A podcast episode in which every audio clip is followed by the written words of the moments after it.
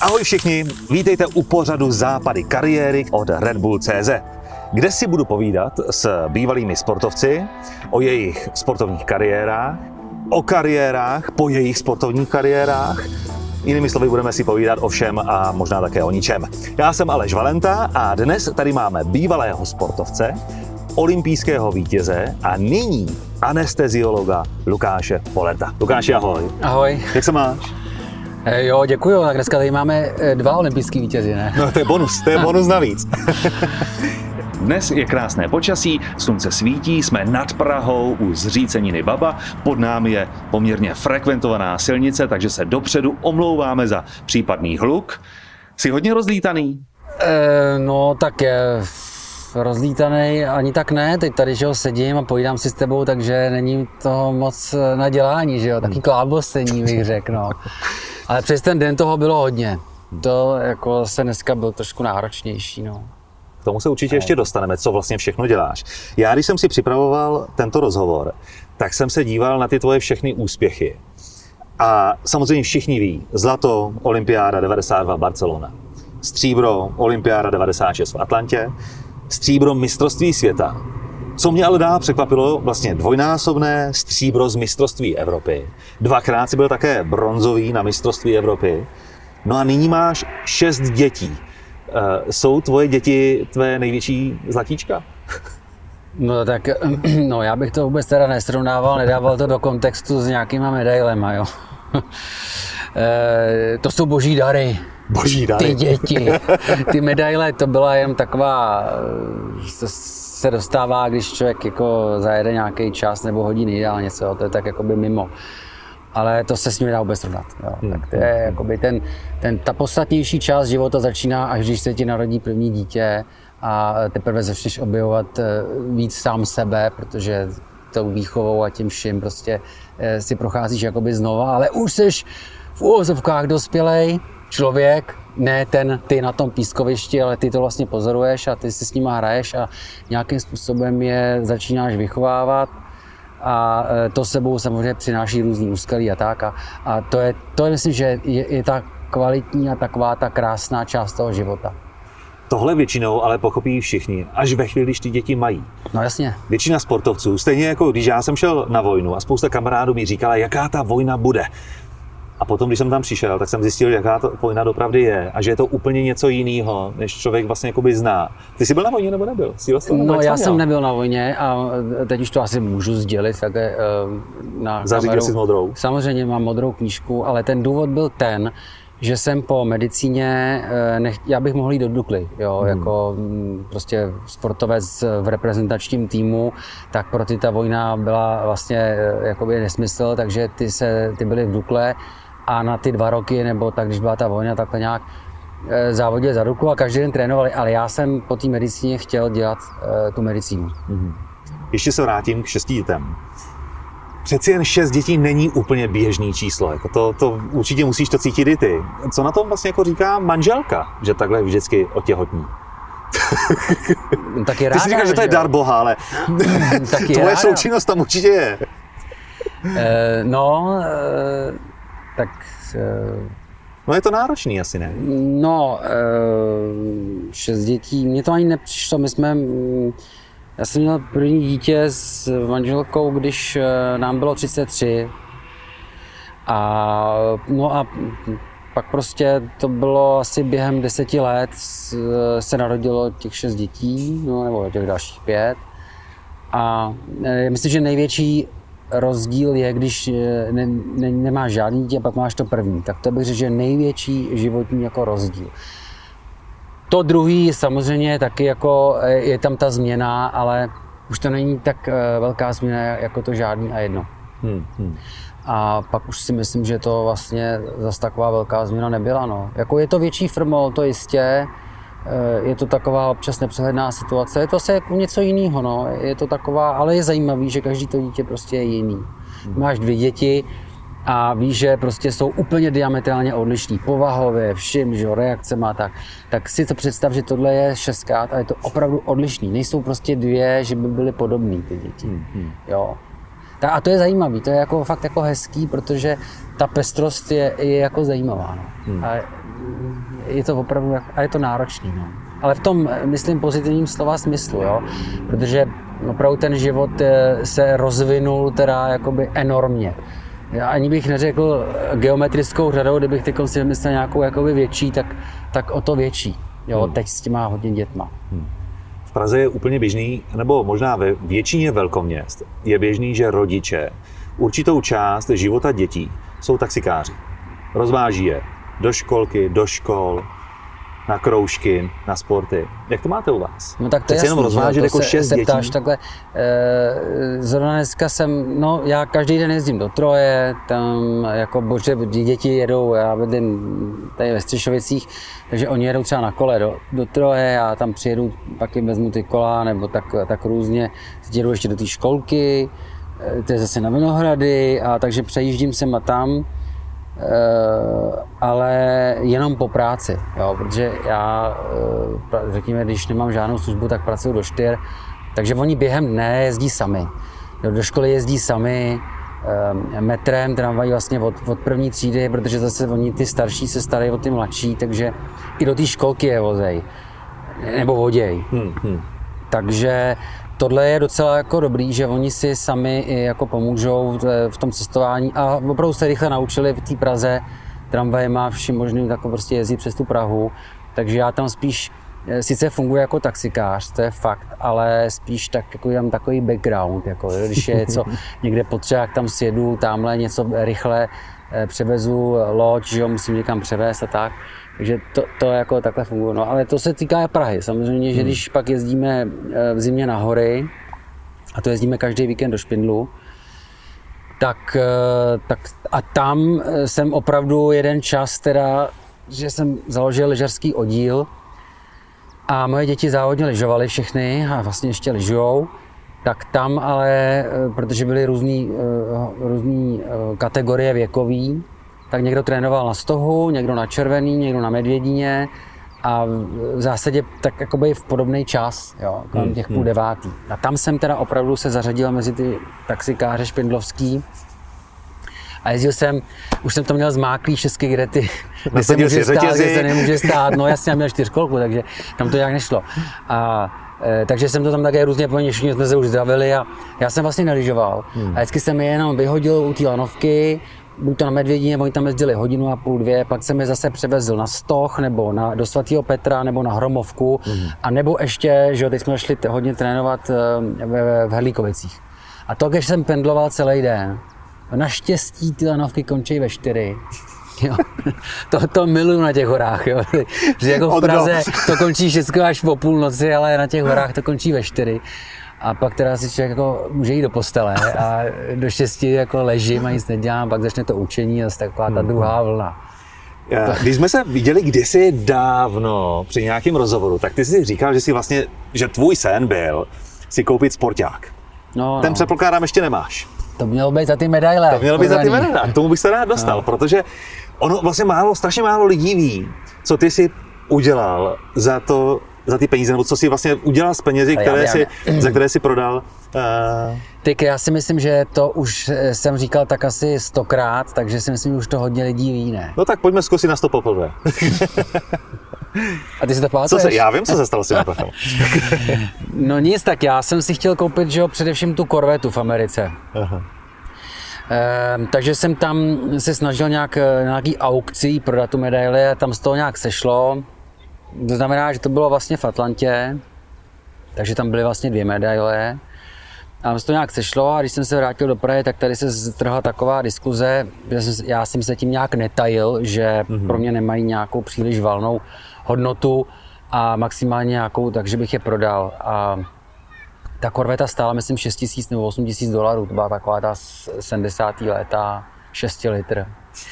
A e, tak jsem přijel do Prahy a tady už prostě byla taková, jako bych řekl, že mediální taková diskuze, že i v, dokonce v televizních novinách, eh, jsem viděl, že se ptali lidí na ulici, co to ten Polert jako si dovoluje, nebo... Lidi tě nenáviděli. No ale já si nemyslím, že mě všichni nenáviděli. No některý si myslí, že to je jako částečně jejich majetek a hlavně jsem jim sáhnul na takový symbol nebo na něco, čemu, na, na co se upínali jejich zraky a jejich fandění. Jo? A já vlastně to, pro ně to byla taková modla a já jsem tu modlu vlastně jakoby, nechci říct úplně tak jako vulgárně pošlapal, ale rozbil, jo, protože hmm. to je něco, čemu oni vlastně, co si všichni lidi považovali jako sportovci, to je jasný, ale vlastně strašně moc těch fanoušků no, prostě fandilo tom, těm sportovcům, jako fandí prostě hokejistům a fotbalistům a berou si to jakoby, že vlastně oni tam závodějí a teď najednou eh, to, to nejvyšší, ten metal, co je, tak tam přijde ten, ten člověk nebo to mužstvo a řekne, já to nechci, pro mě to nemá žádnou hodnotu. Tak to samozřejmě někoho, eh, někdo, kdo to třeba si to takhle jakoby vnímal, tak ho to mohlo ranit. A hmm. to já jsem si samozřejmě byl i pak trochu vědomý a možná to byl i ten, i trošku záměr, pak jsem z toho trošku jakoby využil, protože ono eh, říkat o, o, o tyto myšlenky, když eh, nemáš tu medaili v ruce nebo eh, nevyhrál jsi to, tak ti nikdo neslyší. Nikdo tomu nevěnuje pozornost. Ale když jsi právě ten, který tu uh, olympiádu vyhraje nebo má tu medaili a opravdu toto gesto udělá, tak to uh, má jistou váhu. A je to, uh, a si toho všimnou. No. Takže dobře, když se k tomu vrátím, takže ten, ta diskuze, jak se rozproudila, tak jsem vlastně byl tak jako trošku zatlačený, takový jako, musel jsem na to nějak reagovat. A tak jsem zase reagoval, takže jsem e, si prostě řekl, že mm, tady byli narkomani v naší společnosti a jsou a podle mě jsou narkomani ty, co kouří cigarety jo? Mm-hmm. a pijou alkohol. Ale to je e, prostě... To jsou ty lehký, to jsou, drogy. Já si nemyslím, že jsou to úplně lehké drogy, hmm. Ale eh, to stát podporuje, eh, že z toho má daně a hlavně z toho je život zdravotnictví, protože kdyby někdo nekouřil, tak já nechodím do práce. Že jo? Nikdo není nemocný. no, no, no, tak to je jedno, tak, ale prostě ty narkomani jako, tady jaký fetujou a e, někdo prostě chce fetovat. No a tak já jsem prostě si řekl, že jim pomůžu tak, že jim koupím čistý jehly, aby nemuseli si mezi sebou půjčovat ty stříkačky, a nemuseli si mezi sebou roznášet ty hepatitidy a takový ty HIV. Eh, to jsou nemoci, které jsou eh, který jsou nepříjemný v tom, že pak tu společnost zatěžují tak, že ty narkomany musíme léčit v nemocnicích, hmm, hmm. zase mezi jinýma lidma.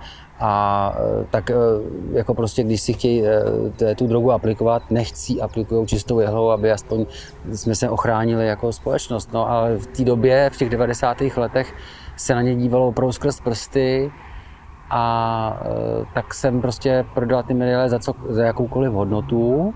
A ty peníze jsem dal do Dropinu, která to jako společnost se starala právě o ty, o ty narkomany a tím koupili ty jehly. No. Hmm, hmm. A ono pak jako, tímhle pak jednoduše jako zastavím tu diskuzi, protože, e, protože vlastně když ty peníze dáš na, na, jakoby na charitu, tak vlastně si, jak si tam najednou zmizí ten, nepříjemná věc ta potom, hmm, no, hmm. protože si řekne, tak jako ta, vlastně ta charita potřebuje jaký peníze a hmm. tím ale, ta diskuze byla ukončena. Ano, ale věř mi, že dopravy hodně, hodně lidí vůbec nezná ten příběh. Spousta lidí si myslí, že, do, že si prodal medaile a něco si za to koupil. Vůbec neví to, že to šlo vlastně jako na dobrou věc.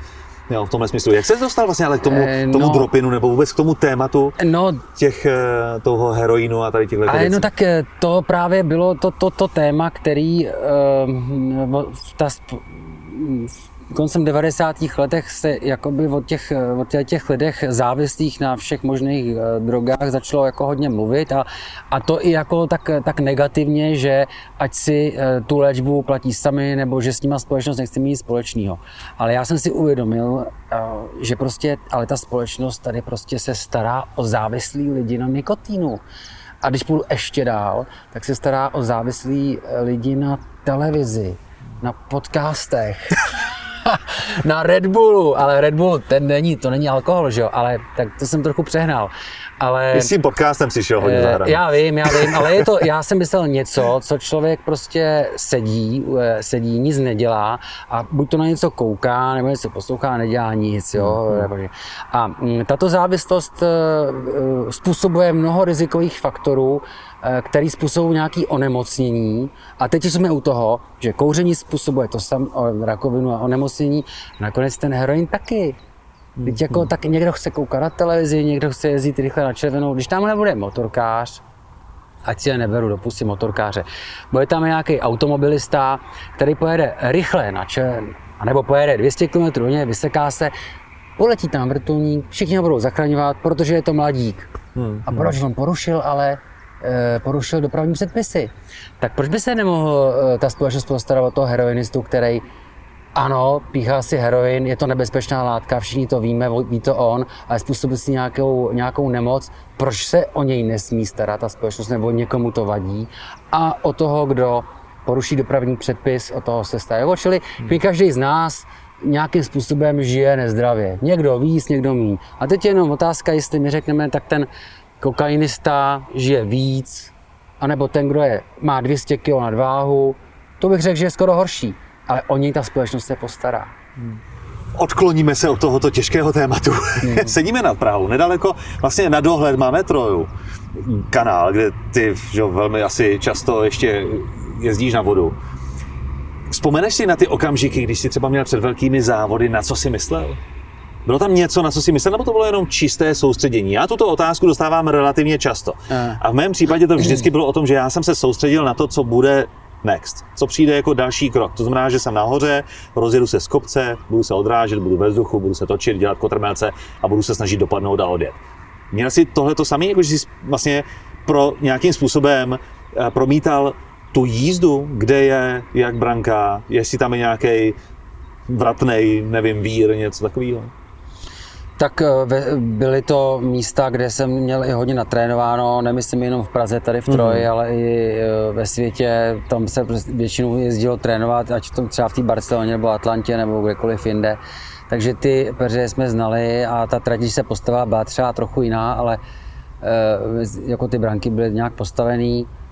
Ale to jako ten závod byl jenom taková malá součást toho celého ročního cyklu, kdy jsme prostě s kámošema jezdili po celém světě, blbnuli jsme, no a takže ten závod byl opravdu jenom drobný střípek z celého toho roku, jo, to je jako prostě i ta Barcelona, e, pro mě byla vlastně minutová záležitost celého roku nebo deseti let nebo 15 let, co jsem jezdil. To, No a mě zajímá ta jedna minuta před tou minutovou jízdou.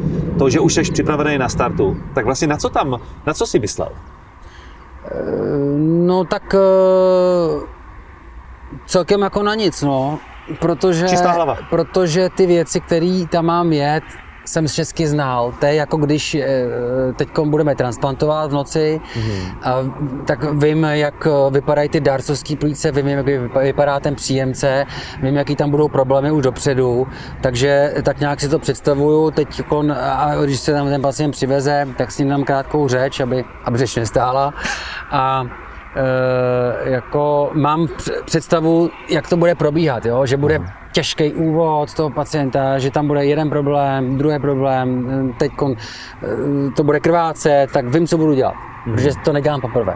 Takže e, když tam je nějaká těžká tráť, tak vím, že tam jsou nějaká těžká kombinace, ale prostě vím, co tam budu dělat, protože to nejedu poprvé. To jsou prostě věci, které znám. Jo. Takže jako ty, když si prostě, prostě odrazil, to jsou taky věci, které jsi nedělal poprvé, to, se, to prostě bylo po 50. postý, že jo. Jak, jak bylo těžký spojit vrcholový sport s vrcholovým studijním plánem? Přeci jen medicína jako je považována za, za špičku všech špiček. No já myslím, že jako špiček, jako. Teď, teď nevím, jak to myslíš, jako, že tam No, je víc se- učení, než ano. třeba na, na právech. No na právech asi bude velmi podobně. Tak, no. Ale myslím si, že přesně OK. Medicína, práva jo, a, a spojit to s vrcholovým sportem. Mě jako zajímá to spojení, protože většina, většina sportovců, vrcholových sportovců, kor teď, se snaží jenom sportovat. Rodiče je k tomu vedou. Velmi často rodiče řeknou tomu sportovci, ne, ty budeš hokejista, ty budeš hrát v NHL, ty nepotřebuješ dělat školu. A mě vlastně zajímá, co, jak jsi to měl ty? Museli ti rodiče tlačit do medicíny, nebo to byl tvůj nějaký ne, svět ne, ne, jako v tak, budoucnosti? Uh, já jsem na ten, jako na to pádlování, na tu vodu chodil vždycky po škole. Hmm. Jo. A já jsem chodil eh, na ty dvě hodiny denně do té troje. No a pak jsem se nějak učil a když bylo nějaký to zkouškový období, tak myslím, že to se zase nechodilo do školy a chodil jsem teda ráno do troje, pak jsem se učil, nebo jsem ráno se učil a pak jsem šel do troje, něco takového bych řekl. Mě, jak o tom vyprávíš, mě to fakt jako přijde, že jsi proplouval totálně. No to jo, no. Jak tím sportovním, No. tak i tím studijním životem. No, to Ale řekl dobře, krásně no. se to spojilo, krásně se to No, no, spojilo. no. Ne, to řeknu dobře, protože já myslím, že v oboje jsem dělal tak na 50%, jo, že jako... Hele, v oboje jsem se snažil, když bych to řekl vulgárně, kdyby se dá vystřihnout, tak pochsat, jo. Jo. A nebo vožulit, nebo jako obehrát, nebo udělat prostě nějakou eh, fintu, tak abych udělal tu zkoušku a zároveň se nemusel moc učit a nebo zajel tu trať co nejrychleji a nemusel se moc namáhat. Jo, tak tohle byl můj cíl. Prostě tak nějak jednak tím proplout, ale s těma dobrýma, optimálníma výsledkama. Jo. Ano, já jsem neměl ty zkoušky v předtermínech a neměl jsem samý jedničky. To ne, ale e, záleželo, záleželo mi na tom, aby mě nevyhodili a abych prostě to nějak udělal. Že tam byly i trojky, to prostě tak jako bylo. Jo. Co jsi v životě dělal na 100%? Mám obavu, že nic, člověče. Jako. No ne, tak jako 100% to, si, to mně připadá, že když někdo dělá na 100%, tak nevidí, neslyší a e, nevnímá vůbec celý svět, jako jo, protože tady není jenom ta, ta činnost, kterou, jo, tady prostě toho je víc, jo. Ale je fakt, že třeba někdy, když, ale taky ne, nedá se říct, že bych dělal něco na 100%. Teď jsem myslel nějaký, e, když jsem někde třeba pracoval s motikou nebo s rejčem, jo. A taky taky člověk musí dát pozor, kde to reje, že jo. Aby si Aby to- neskončil nakonec v nemocnici jako pacient. Eh, No ne, tak abych prostě nezdělal něco, co se nemá zrejt, jo, zrovna, no, tak. Ale ne, tak to je taková činnost, která, nebo třeba když se seká dříví, že jo, a taky to jsem si člověk dá pozor, že jo, musí přesně se trefit, že jo, teď tam nesmí být ten suk a no tak vlastně jsem, ne, tak eh, ta činnost, každá činnost v sobě prostě obsahuje i jakoby to okolí a i musí člověk jako mít větší záběr, že? jo. Člověk jako není jenom medicína na té země kouli a není jenom ten vodní slalom. E, ne, možná, že ten, e, možná, že ta, ta věc s tím, že vlastně člověk se snaží najít tu snadnou cestu, tak zároveň a, a rychlou, tak tím vlastně se učí třeba řekněme techniku a no ten výsledek je asi, asi pak jako optimální. No. Já si pamatuju, když jsme se potkali úplně naposledy, tak to jsem byl zrovna v nemocnici před operací, nebo respektive další operaci po operaci achilovky a ty si mě uspával. A přinesl si tam takový ten, eh, nějakou tu zázračnou látku, kterou si do mě potom stříkl. Hmm. A říkal jsem mi historku, že e, to bylo teda vtipný, jako že to začínalo tím, že jsi mi říkal, hele, já ti dám teď tady tuhle injekci, za chvíli usneš. Je to stejná látka, jakou si píchal Michael Jackson, ale ten to přehnal, nebo já to nepřeženu. Stalo se ti někdy, že si to nenamíchal úplně jako přesně? Jakože třeba neusnul ten člověk. Že třeba, že ti neusnul, anebo naopak spal příliš dlouho? No, tak eh, to je látka, která se jmenuje Propofol, to je takový bílý mlíko Hmm. a eh, ona má poměrně rychlý metabolismus, takže když dostaneš nějakou třeba tu normální velkou prostě ampuli, jo, nějakých 200 mg, tak eh, obvykle ten člověk za do pěti minut zase se začíná probírat. Jo. Takže, no, takže ta látka se většinou u nějakých výkonů, které trvají třeba díl, tak se, tak se, tak se dává opakovaně, ale hlavně tohle se používá jenom na začátek anestezie, na, na to uspání takzvaný, jo? Že, se, že se člověk uvede do toho takového toho bezvědomého stavu, pak se, eh, a pak se napojí na ten dýchací přístroj, kde jsou nějaký plyny, které toho člověka udržují, nebo toho pacienta v tom umělém spánku. Jo? A ta látka, ta se dává intravenózně a to se dá, dá se opakovat.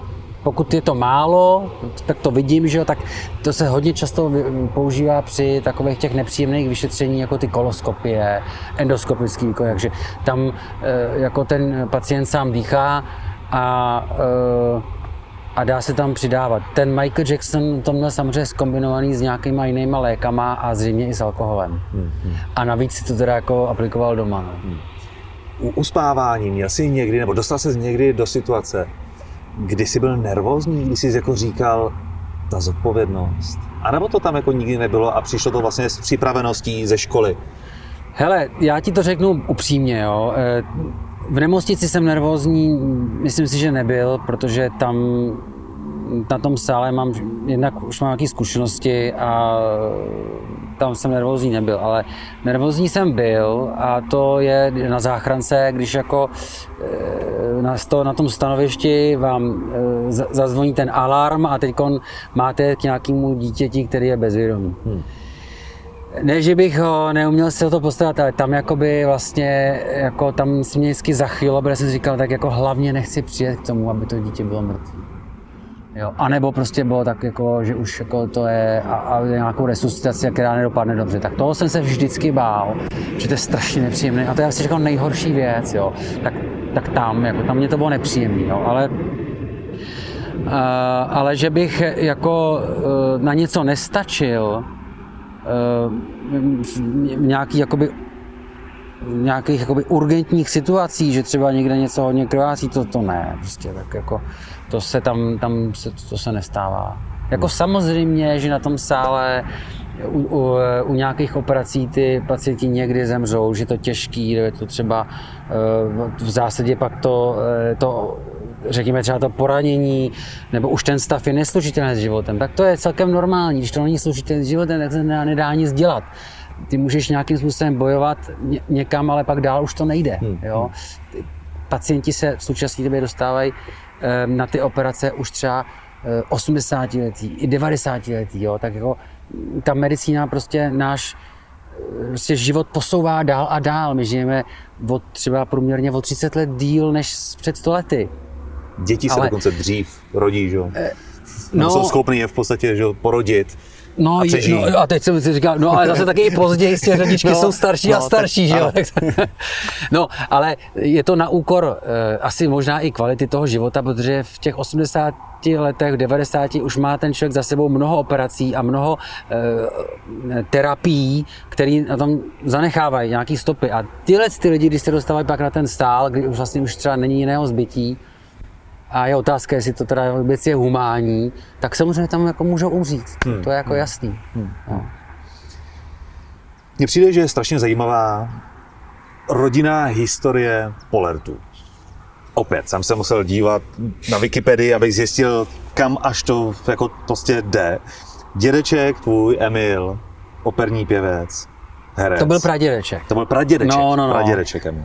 Sestra Klára, herečka, No. Strýc Jaroslav, trojnásobný vítěz mistrovství světa. Sestřenice Adéla, bývalá gymnastka, baletka. je baletka, gymnastka no. no moderní možná, no, ale baletka ale v Národním a v Hamburku byla no, prima balerína. No. Její bratr, tvůj bratranec Jaroslav, hmm. čtyřnásobný mistr světa v hlídkách. Když si vezmu do Prady jako ten váš strom, velmi úspěšný, kdo tebe přivedl k tomu, aby si šel na vodu? Byl to strýc? Ne, ne, ne, on teda jezdil s mým tátou a mm-hmm. s, s mým tátou byli mistři, mistři světa, takže vlastně můj táta taky. Mm-hmm. A mm, tak oni nás brávali do loděnice na Čertovce, e, tam jsme měli jako e, ještě před revolucí že, loděnici a tak jsme tam začali blbnout na tom kole a na té čertovce, na, na těch loďkách nás to bavilo. Nebylo co dělat, že jo, v tom čase. A tak jsme chodili často, jako několikrát v týdnu, no tak tam jsme také začali. Hmm. Že tím, že vlastně tam oni chodili za kamarádama do té loděnice, tak nás brali s sebou a no, takhle to začalo. No. Hmm. A nedostal se z někdy do fáze, že by si chtěl skončit? Do, no tak jako já už jsem skončil, že jo? No já vím, ale myslím jako třeba v 14, 15, 16 letech, kdy ty děti dospívají a najednou mají svůj vlastní názor. Já jsem trochu závodně lyžoval, takže v 15 letech jsem šel na gymnázium do Vemperka. A takže jeden rok jsem eh, se hlavně věnoval tomu sjezdovému lyžování. No, ale tam to byl eh, internát, špatné známky, ne, nebyly podmínky, to byl ještě ten komunismus. A takže byly zavřené hranice. To je jako neuvěřitelné, co ty komunisti dokázali. Eh, a tak se nedalo ani vyjet ven.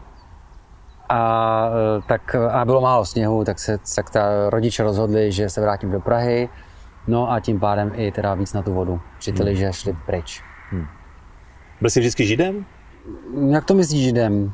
Jako, eh, můj pradědeček byl žid, no. no. Ten, jako, nebo je z židovské rodiny, no, tak, eh, tak to, tak jako je, no. No ne, protože já jsem někde viděl no. při nějakým rozhovoru, že vlastně jako, že se učíš hebrejsky. Ano, učím se hebrejsky, Že jsi přistoupil no. tady k tomuto. Ne, no tak jako potřeboval jsem těm ale... dětem vysvětlit, jak to na tom eh, světě chodí, no. no tak... samozřejmě, ale jako, samozřejmě, bylo to jako že... nějaký prozření, nebo, nebo, nebo, no, nebo to vnímal jako celý život? Já jsem, ne, ne, ne, my jsme jako rodina nedodržovali žád, eh, vůbec židovské tradice, nějak jsme nedodržovali a ani mě o tom rodiče nikdy moc nepovídali a až teprve, když se narodila Emma, tak jsem si říkal, že budu muset nějakým způsobem pod, eh, o tomto světě nějak vzdělat. Takže jako to byl vlastně první takový impuls, kdy jsem si k tomu našel eh, cestu, tak abych jim vysvětlil, jak to tady vlastně vzniklo. No. Mm-hmm.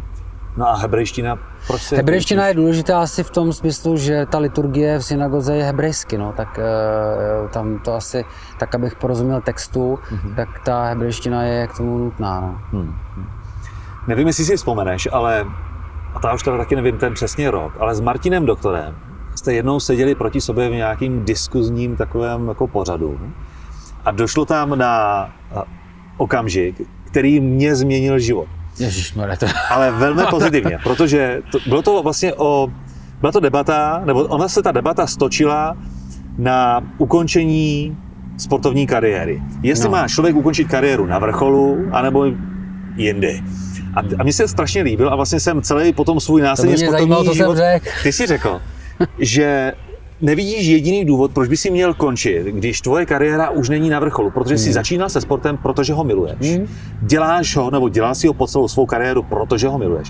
A neznamená, že když tvoje výsledky jdou dolů, že už ho nemiluješ. Takže není jediný důvod, aby si končil. A hlavně to neznamená, že to je vrchol, jenom ty výsledky.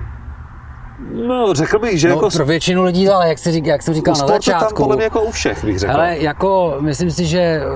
To je výkonnostní, že třeba... sport je daný jako, že máš nějaký no, jako výkonnostní ale jako vrchol. to je relativní, víš, když je ti třeba 50 let eh, a hraješ ještě hokej a první ligu jako Jarda bude hrát jistě, Jarda Jágr teda myslím, myslím konkrétní, tak to si myslím, že bude vrchol, protože to jako ale v ne jeho, letech... Ne jeho. Já bych, já vím, ale teď jsem to tělo, jako je, je už prostě hmm. nějakým způsobem zhuntovaný, jo.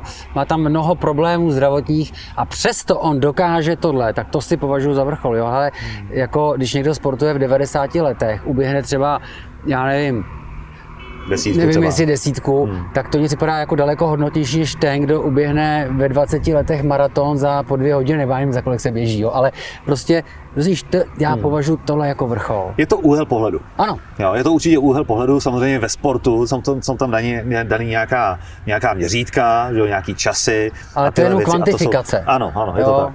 Ale nicméně já se jako spojuji s tím, co jsi říkal. Já a, a samozřejmě jsem na to myslel v době, kdy já jsem končil a už jsem měl zhuntované tělo, ale pořád jsem to strašně miloval. Miloval jsem ten adrenalin, miloval jsem to, že můžu cestovat po světě, že vidím to a potkávám se s těmi kamarády a nechtělo se mi končit, mm. protože jsem to pořád miloval. No jasně. Takže to, to je samozřejmě jako na tom super. Co si myslíš teď o dětech, které sportují? Myslíš si, že z dětí méně sportují nebo víc? Eh, no já nevím, jako říká se takhle, eh, nebo občas to čtu v nějakých rozhovorech nebo v nějakých médiích, že sportujou míň a že jsou obézní ty děti. Jo, to se tak říká. Já prostě to nevidím, protože já pracuji v tom motole, na tom sále, pak jdu do troje, tam nikoho obézního jsem neviděl, anebo jsem na těch lyžích, takže já se asi nepohybuju ve společnosti, kde jsou obézní děti. Hmm, hmm. Pár jich samozřejmě vidím, třeba ve třídě, když e, se slaví nějaký narození, ale to je, bych řekl, jako, já zatím si myslím, že to je také marginální, ale, ale nějaký experti říkají, že ne, že to je prostě jako problém. A, uh, ale je to hele, problém, který my jim taky ukazujeme trošku, že? My, vlastně, my jsme takový modely. My jako rodiče? My jako rodiče velmi často, ty třeba ne, ale já jako relativně často koukám do mobilu. Já no, taky, často ale... jako řeším, no, jako moment, ne, ne sociální moment, sítě úplně jako, moc ne, ale, ale... Tak poslechni, eh, já eh, jsem právě ukázka toho, toho absolutního nesportovního člověka. Opravdu, to je jako, já jestli kolo, tak jedně elektrický. Takže já mám elektrický kolo a i tak mě musí děti prosit, aby jsem s nima šel na kolo a stejně nejdu, ačkoliv mám to elektrický. Já s nima nejezdím na těch lyžích, protože dělám toho taxikáře, protože objíždím jenom ty lanovky tam dole a tam je vysílám nahoru a oni jezdí. Na kolo s nima nejdu, když mě prosí a když už jdu, tak si mu elektrokolo. A do mobilu to je jasný, že koukám taky. A e, No a jakže já vůbec jako nesportu. Na vodu, my jo, jsme, na vodu, my jsme předobraz těch dětí, že? My si často jako stěžujeme na to, že naše děti hodně koukají do mobilu. Ale velmi často moje děti, které už jsou náctiletý, tak mi to samozřejmě vrací jako facka zleva zprava, ale ty se taky díváš do mobilu. No ale že my se koukáme na to důležité. tak, my pracujeme. to my se koukáme na ten eh, seznam jídné sledovky a, a furt dokola, furt dokola, že jo, a ještě si písáme ty maily a tak a zařizujeme, jako, a ještě si, a na kurz směny, že jo, no, tak to se taky koukáme. Hmm. E, nic, takový období prostě, tak když by, to, když by ten mobil byl v našich mladých letech, tak no, bychom dělali to samý. A, e, myslím si, že takový ty restrikce e, u počítačů, u mobilů, e, a myslí to dobře ty rodiče, ale já si myslím, že to nikam nevede, že to prostě je období, kde si to dítě musí tím projít. A bohužel, jako já to, my to tam doma vidím, to je prostě šílený, jako někdy prostě ze vzteku opravdu vytáhnu ze zásuvky tu wi když s nima chci mluvit, že jo, s dětma.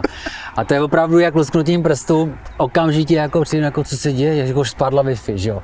Já, ne, já jsem se vás potřeboval něco zeptat, jo. Ale eh, tak někdy to období je krátký, někdy dlouhý, eh, já prostě nemám, jako ty moje děti prostě neleží v knihách, a, že by četli nějakou beletry, ale opravdu mají ty mobily, ale jako oni ty sociální sítě nějak tam i komunikují mezi sebou, já bych to neviděl jak fatálně. On, všichni děti moje sportujou. Je fakt, že oni dali vale eh, všem hudebním nástrojům. Já jsem chtěl, aby na něco hráli. Věta, já jsem chtěl, jo. jako kdyby oni nechtěli. Přál já jsem, jsem rodič chtě, chce, že musí sportovat a musí na něco hrát. No tak, tak to je protože jsem i já hrál na piano a taky jsem to ve 12 nechal, tak i moje děti hrály na piano a přesně v ten, eh, v ten věk to nechali. Hmm. Že tam byly housle, zpěv, kytara, klavír, všechno jsme vyzkoušeli a nikdo nic nedělá.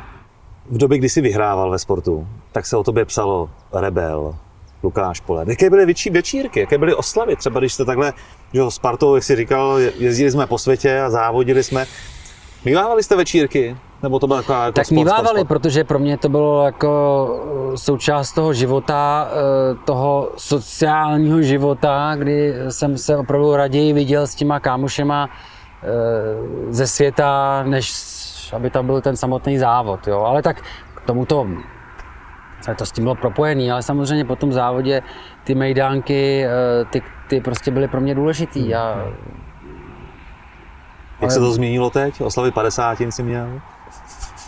byl to stejný e, Mejdán jako... To, no tak to byl koronavirový Mejdán, takže a mám pocit, to bylo zrovna ten, eh, ta, ta největší karanténa všech karantén, to bylo 24. března, hmm. takže to si myslím, že bylo zavřený úplně všechno. Ale je, já bych to neoslavil jinak, kdyby to bylo všechno otevřené, protože já narozeniny vůbec neslavím. A ani nepiju alkohol už. No a to mě teda, to jsem se taky někdo dočetl. A to jsem si právě říkal, tak Lukáš, pařmen, jezdí po světě, chodí s klukama si popovídat, dávají si pivko a najednou z jedno, jeden, nějaký okamžik přijde něco, to tě jako udeřil blesk do hlavy, nebo, nebo kde, kde to vlastně se to se tak opil? Já, já už jsem se na to chystal dlouho, já, to, já na to člověk potřebuje odvahu. Já jsem se na to chystal takových pět, deset let a říkal jsem si, mm, ale když se prostě narodili ty děti a bylo jich víc, tak už ten, taková ta pozornost byla větší a větší a už prostě mě to vlastně vadilo. Já vadilo mě jako dvě deci vína, jedno pivo, prostě mě to prostě vadilo v tom smyslu, že jsem prostě potom se mi nechtěl, byl jsem zlenivý. Vždycky, když člověk, když si dá prostě pivo, tak zlenivý. Já ne. Jo. Ne, jo, nakopne tě to, jo. No, Ale nemůže člověk řídit, nemůže prostě dělat mnoho věcí a jak si říkal eh, na začátku, že jo, jako já jsem opravdu ten taxikář v té Praze, to hmm. tak opravdu je. Dlouho do noci, já navíc mám i hodně příslužeb, kdy musím eh, dojet do té nemocnice nějak autem. Takže to bylo jedno s druhým. Další nepodstat, ta podstatná věc je i ta, že člověk, když se opije ve 20 nebo tak druhý den prostě mm, mu to nevadí, jo, ale věkem, že jo, taková ta, ta příjemná fáze té obylosti nebo něco takového, že toho stavu eh, se významně zkrátí na úkor té nepříjemný jakoby střízlivění, jo, a to hmm. už pak prostě mi za to nestálo. Jo, a to mě vadilo i právě po tom jednom pivu a i, i takhle, takže jsem si říkal, že to vlastně úplně nesmysl a musím říct, že eh, je to daleko lepší A To teď jako fakt mý kamarádi, kteří tomu holdujou dál, tomu alku, naprosto nevěří a myslí si, že to prostě jako si vymýšlím. Ale je to tak. Já nevím, jak to, eh, jak bych to sdělil, protože ono se to moc sdělit nedá, to se musí zažít. A ono je zažít jakoby vůbec nepít alkohol, ani šampaňský, když se ti narodí dítě, hmm. je prostě, je to, je to velký, velký krok, jak se to říká na tom měsíci? No to nevím. je to velký Malý krok, krok žena. pro muže, no, velký nevím, krok to... pro lidstvo. Mm, no. mm. Tohle je naopak asi. Ano, no. ano. Mně tohle přijde samozřejmě jako dosti uh, takový jako nereálný, mm. protože já jsem teď zkoušel, že jsem si dal takový měsíční challenge. Jak byla přesně, byla koronavirus, že jo? Všichni jsme byli doma, nic moc jsme nedělali, nemohl jsem chodit cvičit, nemohl jsem pořádně, jako, na kolo mě to nebaví, zaběhat si nejdu. Takže jsem každé ráno si 55 minut zacvičil, ale přesně, no sugar, no alkohol. A měsíc. A nebylo to úplně ono. a to já nejsem takový, jako že bych se opíjal, já si nespomenu na to, když jsem se naposledy opil. No já no. si nemyslím, ale to že ten, vínko si dám ale, rád večer. Ale já si nemyslím, že, že, že ten alkohol je špatný. Jako naopak, já myslím, že alkohol je dobrý, ale já prostě ho nepiju. Hmm. Ale já chodím od cukrárny k cukrárně. Já úplně Takže to nahrazuješ sladký. cukrem.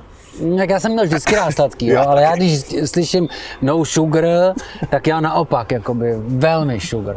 Jo, já si myslím, že teď je takový období, že si myslí, že ten cukr dělá špatně, ale já si myslím, že za pár let se přijde na to, že vůbec špatně nedělá. Naopak, že dělá třeba, že posiluje imunitu a tak dále. To si myslím, že to tak dopadne.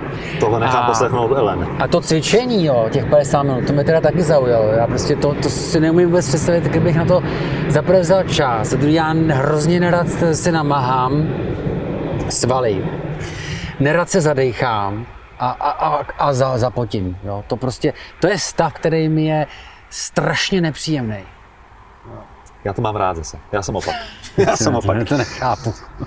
Jedna z dalších věcí, kterou si ve svém, nebo za svůj život zkusil, tak je uh, vstoupit do politiky. Na Praze 6 jsi byl nějakou dobu aktivní, tvoje heslo víc veřejných záchodků, to mě no. přišlo jako velmi vtipný. Tak vtipný, ale já myslím, že to je docela důležitý. Jo? No, je to Když ve... se ti chce někde tamhle na záchod, tak... Uh, Pro mě jsou a... zásadní koše. Aby byly koše. všude koše. To si myslím, že je velmi no, důležité. To je taky pravda. No. Záchodky a koše. To mě nenapadlo Vše ty odpady. No ne, tak mě to napadlo, protože mě volali z nějakých novin, a cože to mám za program? Já program, jo, jako já jsem kandidoval za ODS, tak takhle mám asi program jako ODS, ne? Tak ale oni chtěli konkrétně můj, program. A tak jsem začal říkat takový to, jakože bezpečnost a oni říkají, pane Polerte, ale my chceme od vás ten konkrétní, jako prostě vy nejste politik. Já jsem říkal, no tak jo. A to se mi zrovna právě chtělo hrozně na malou a stál jsem v Jirkářích tam u Národní a jsem říkal, no tak eh, tady například není žádný, žádný veřejný záchod, tak si myslím, že by v té Praze mělo jich být víc. Protože to jako, a teď, to je jako docela důležitý, čo, co si budeme povídat. No a takže jsem řekl tohle. To téma se samozřejmě eh, proje, objevilo všude možně v novinách, a pak mi to starosta Pavel Chalupa dal náležitě jako sežrát.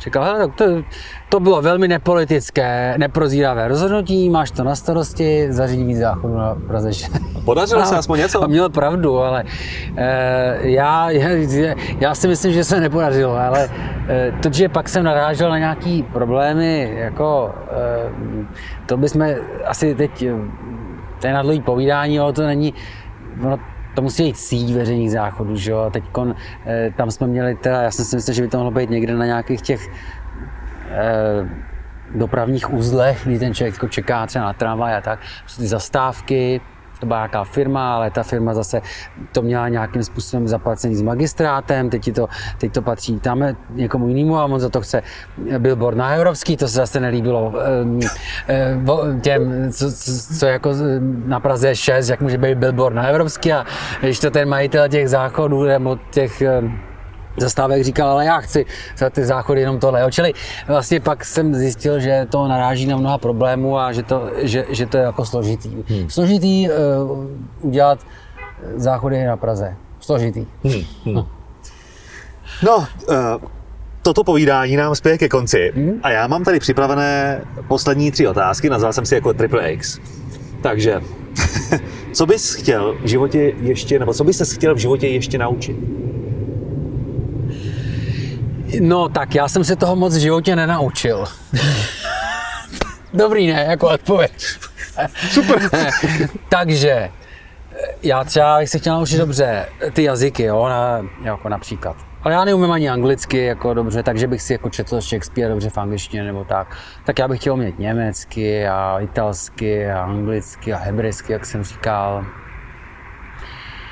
E, pak bych chtěl No, tak jako ono toho je víc vlastně. No, když bych si, tak mě by se třeba, mě by se třeba líbilo vystudovat ty práva, umět, umět třeba celý to právo, pak eh, umět eh, dobře třeba eh, matematiku, jako jadernou fyziku, já čtu ty odborné články, to se mě líbí, ale moc tomu nerozumím.